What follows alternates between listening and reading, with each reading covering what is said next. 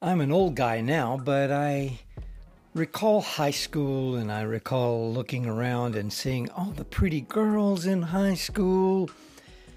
And I didn't know at that time that a lot of the prettiest girls in high school were sitting at home alone on Friday and Saturday nights without a date. I guess I just assumed as a guy that they were the pretty girls in high school and probably had the high school football quarterback and the the sports heroes asking them out every week.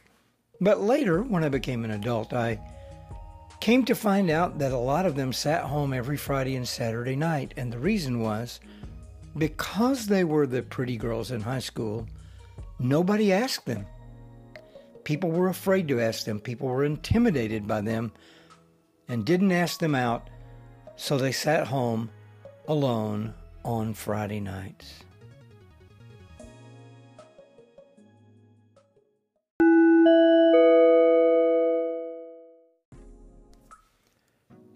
The reason I mention that about girls sitting home alone because people were afraid to ask is because last night I got confirmation from someone who I have followed for several years and admired from afar. Someone I thought, what an amazing person this is. I got confirmation last night that they are available to come and speak at my church in a couple of weeks. And there are churches on this island, churches in my town, who would love to have this speaker, this this person come to their church. But he's coming to my little church. And I think the reason that he's coming is because I dare to ask. It's just that simple. I ask. We've had several times over the past few years guests, groups and guest individuals to come and speak at our church that people go, How on earth did your little church get that person to come? We would love to have them in our church. And I go, Did you ever ask them? They go, Well, no, because we're small or we're insignificant or we felt like they were too big shot for us or they were too important for us or they were probably busy. And I keep going back to, But did you ask? You just have to ask sometimes. If you ask, you may be surprised to find that they have gaps in their schedule and they're perfectly willing to come to your small church or your small event and that they're not that inaccessible and that they're not that difficult to get close to. They're just waiting for an invitation.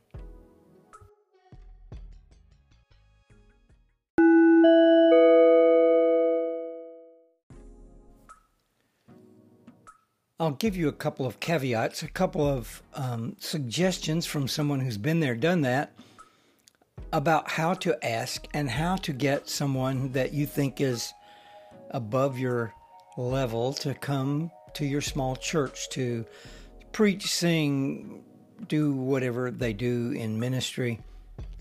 And I'll just lay those out there for you. The first piece of advice I'll give you is to be upfront don't make your church sound bigger or more important than it really is. If you're a small church, be upfront and say, We're a small church. We make no apologies for being a small church. That's who we are. I know that you could get an invitation from a larger church and probably uh, have a greater impact with more people there.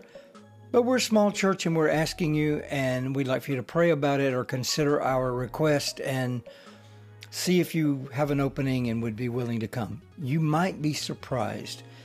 I've actually learned from some of these occasions that some of these uh, in demand speakers, singers, performers, whatever, some of them actually like to go to a small church. They prefer to go to a small church. They depend upon the large churches for financial support and um, part of their schedule but they really, truly do not mind coming to a smaller venue.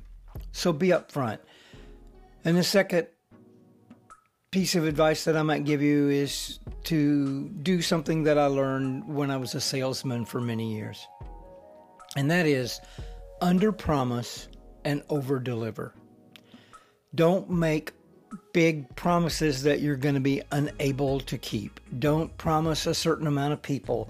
Don't promise, um, you know, a certain level of whatever. Uh, set your expectation bar very low and then exceed it a lot. Um, we had a group that came to our church that were pretty much in demand. And when they came, they were absolutely blown away by uh, how overwhelmed they were by the level of hospitality that they received and the the kind of attention to detail that they received and the professionalism of our team that they received all of that because we set the bar very low we had them coming in with a very low expectation level and then blew them out of the water with the way we delivered that that level so um, under promise and over deliver I would also suggest that you don't apologize.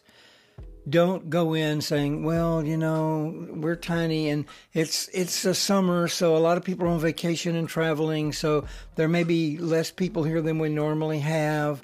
Or uh, I really apologize for this, or I'm sorry about this. Don't don't do that. You are who you are. Be who you are. Be proud of who you are. Be okay with who you are and um, just see what happens. If you've invited them and you've prayed about it and you've pondered this and they've prayed about it and they show up, then they're where they're supposed to be and you have who you're supposed to have there. That's all that really matters. None of that other stuff really matters too much. So don't apologize, under promise, over deliver, and be very upfront about the size of your church and what the expectation level is. Then I would suggest that you do the best that your little church is able to do to take care of them. I spoke at a church um, in Georgia that this was years ago. I got invited to a church not of my denomination to come and speak.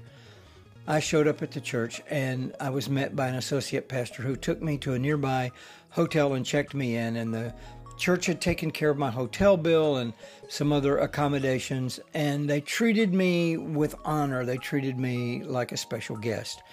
If your church can afford to do that, then by all means do that. If you can't afford to do that, but you can provide a really generous honorarium, then do that. If there's other ways that you can bless your guest, then do that. We always try to make sure that the guest is provided an honorarium and that they have a designated host to take care of their immediate needs and to kind of run interference for them. And we try to make sure that either I or some person on the staff is designated to make sure that they have transportation from their hotel or the place they're staying to the venue where we meet. And I try to include them in my lunch plans for the day if that fits into their schedule. All of those things make an impression and they make a difference with the with the visiting guest.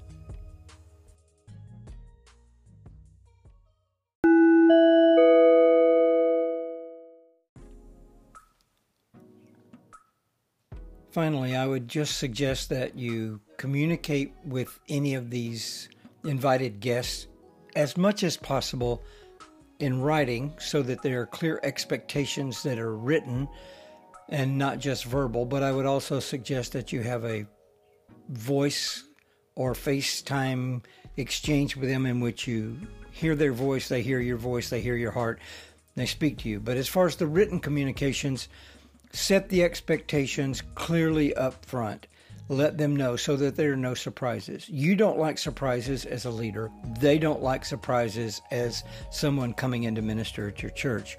If you get a clear set of expectations up front, there should be very little um, miscommunication.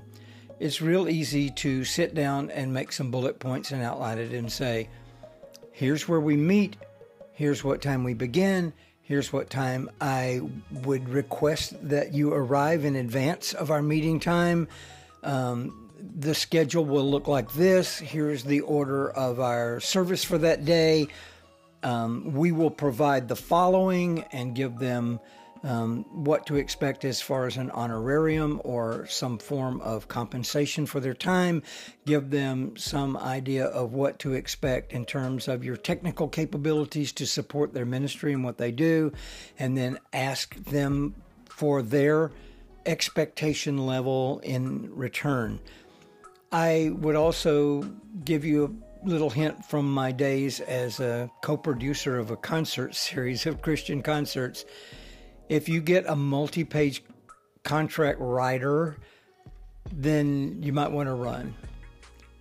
We used to get contract riders from groups that would come in to perform uh, a Christian concert series, and some of them were quite normal expectations. This is the kind of sound equipment that we need to support what we do. That's an expectation that's perfectly fine.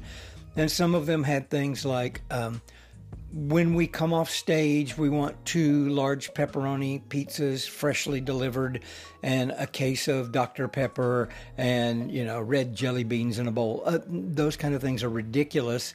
And you should immediately push back on those and say, we're not going to be able to provide that. That's just not going to happen set the expectation level very clearly up front, have some communication back and forth so that when your guests arrive, they arrive at the time you expect.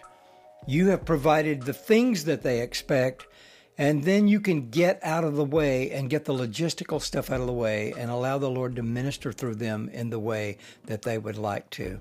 So that's just a little practical advice for some of you about inviting people that you think are too big and important or visible or well known for your small local church? You might be surprised. Just ask.